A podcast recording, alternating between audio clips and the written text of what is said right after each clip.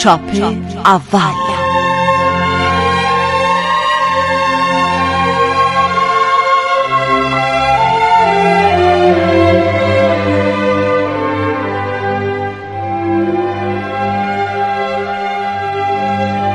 سلام. چاپ اول رو میشنوید از رادیو فرهنگ. من مسعود بربر در دقایق پیش رو برای شما از یک کتاب تازه صحبت می‌کنم. شما هم می‌تونید کتاب های مورد علاقتون رو از طریق شماره تلفن 162 و یا سامانه پیامکی 3558 به ما معرفی کنید. فراموش نکنید در ابتدای پیامتون کلمه چاپ اول رو قید کنید.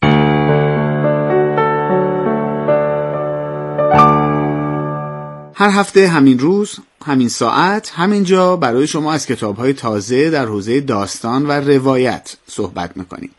این هفته بشنوید از گمشدگان ژاپنی نوشته اریک فای. حالا چیزی جز خرخر موتور و بوی گند سوخت و استفراغ نمیشنید.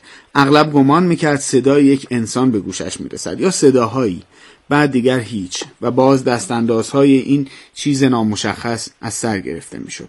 دیگر نه توان داشت و نه اراده که به چیزی که گمان می‌کرد در است حمله کند. وقتی چرا قوهشان را به سمتش گرفتند نتوانست چهره هایشان را تشخیص دهد. پس از ساعتها حضور در تاریکی روشنایی دردناک بود. اشکهایی دیدگانش را تار می‌کرد. با این حال آنها آنجا بودند. بیشک سه نفر پشت آن خوشه نور کور کننده. به زبانی ناآشنا سخن می‌گفتند. چطور حرفش را به آنها میفهماند؟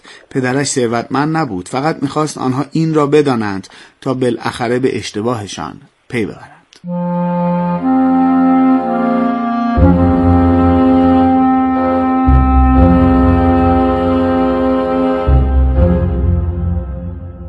بخشی از رمان گمشدگان ژاپنی رو شنیدید. نوشته اریک فای با ترجمه محمود گودرزی. مترجم کتاب اکنون روی خط تلفن با ما هستن. آقای گودرزی سلام. وقت شما بخیر. سلام و از ادب دارم خدمت شما و شنوندگان برنامه. برای مخاطبی که احتمالا با آثار اریک فای و با کتاب ترجمه شده توسط شما هنوز آشنا نیست ممنون میشم اگر کمی در مورد فضای کلی داستان ماجرا شخصیت های اصلی توضیح بدید. رمان گم شدگان ژاپنی رمانی کمابی سیاسی و مستند که اریک وای بر اساس مصاحبهایی که کرده و تجربه های دست اولی که داشته به صورت دقیقت یک داستان و یک رمان خیالی نوشته شده. این موضوع این رمان برمیگرده به دهه های 60 و 70 میلادی. وقتی که عده ژاپنی از شهرهای ساحلی این کشور گم می شدن و بعد ادامه داستان به این صورته که از زوایای مختلف به این قضیه پرداخته میشه و به کشور کره شمالی رفته میشه و اونجا در حقیقت با ماجراهایی که در حقیقت علت این آدم روایی ها بوده ما آشنا میشیم. معمولا داستان هایی که به مسائل سیاسی مشخصا توجه می‌کنن ریتم کند و جنبه فلسفی و سیاسی و ندارن ولی داستانی که شما ترجمه کردین خوشبختانه هم ریتم تند و هم داستان جذابی یعنی داستان پرماجرایی داره. مثل یک داستان پلیسی خونده میشه. آیا می‌تونیم ژانر این داستان رو نه فقط یک رمان سیاسی که یک رمان پلیسی سیاسی یا جنایی سیاسی بدونیم؟ ژانر پلیسی به اون عنوان فکر نمی کنم چون ما به حال کاراگاه نداریم اینجا.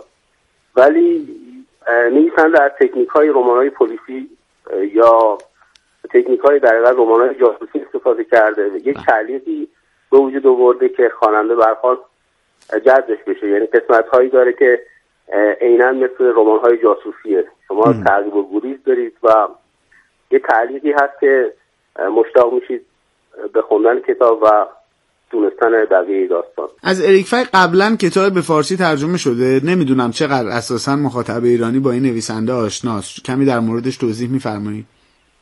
اولین کتابی که از این نویسنده ترجمه شد سال 94 رمانی بود به اسم ناگازاکی یک رمان کوتاه 80 صفحه‌ای که خودم ترجمه کردم. بله. و اتفاقا موضوع اون داستان هم کشور ژاپن بود. آها. و فکر می‌کنم تا تا اندازه‌ای به هر حال این نویسنده شناخته شده بود ولی نه به اندازه در حقیقت نویسنده های معروف ولی نسبت به نویسنده های معاصر فرانسوی کم و بیش نویسنده ها رو اهل کتاب میشناختن. یه ویژگی دیگه رمان اینه که داستان ها تقریبا موازی یعنی در فصل هایی که راوی توشون تغییر می‌کنه و ماجرا توشون تغییر می‌کنه تعریف میشه. ولی ساختار داستان طوریه که خواننده گم نمی‌کنه داستان رو یا سردرگم نمیشه یا پیچیدگی روایی نداره بلکه خود داستانه که معماگون است. چقدر این ویژگی در آثار اریک فای به دلیل ایجاد جذابیت و در واقع پیشبرد داستان برای خواننده فکر می‌کنید در نظر گرفته شده؟ اریک فای نویسنده پرکاری و در ژانرهای مختلف کتاب نوشته هم سفرنامه نوشته هم داستان کوتاه نوشته هم رمان نوشته و از تکنیک های مختلفی استفاده کرده. این رمان به این صورتی که شما در حقیقت از چند مبدع شروع می‌کنید و همزمان پیش میرید تا در حقیقت به یک مقصد برسید. این برای تکنیکی که استفاده کرده که در حقیقت یکی از شاخصه های این رمانه و جذابش کرده. چون قسمت های از رمان آدم متوجه نمیشه که موضوع از چه قراره و این یک تحلیلی به وجود میاره که خواننده مشتاق میشه بیشتر بخونن. علاوه بر این به حال داخل همین رمان شما که روایت ها مختلفه. یعنی ما یک راوی نداریم چندین راوی داریم. در اون رمان ناگازاکی هم به همین شکل ما یک راوی نداشتیم.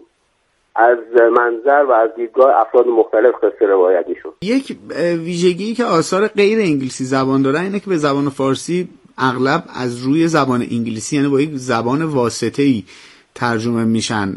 شما فکر می‌کنم این کتاب رو از زبان فرانسه مستقیما ترجمه کردین درسته؟ بله. و فکر می‌کنید این چقدر در خاناتر بودن یا نزدیکتر بودن به زبان خود کتاب به ادبیت خود کتاب به نصر اصلی خود کتاب کمک می‌کنه؟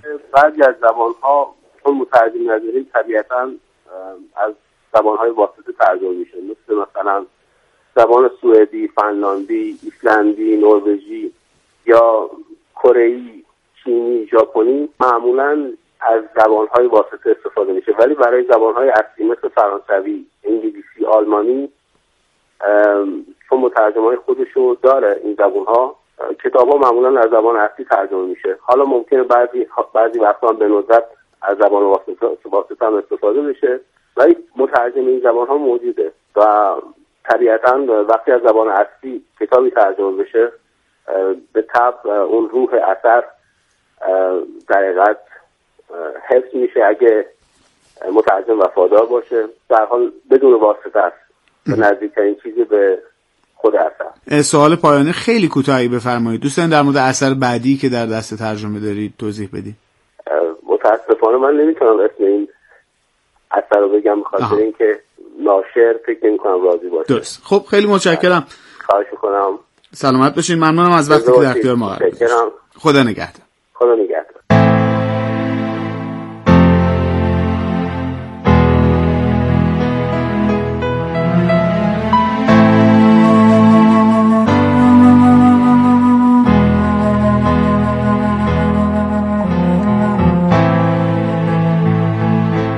گفتگوی من رو شنیدید با محمود گودرزی مترجم کتاب گمشدگان ژاپنی نوشته اریک فای من مسعود بربر پژوهشگر داستان و روایت همراه با پرویز جمالی تهیه کننده و روشنک بهرامزاد صدا بردار تا برنامه آینده چاپ اول همه شما رو به خدای بزرگ میسپاریم. کتابخان باشید و بدرود.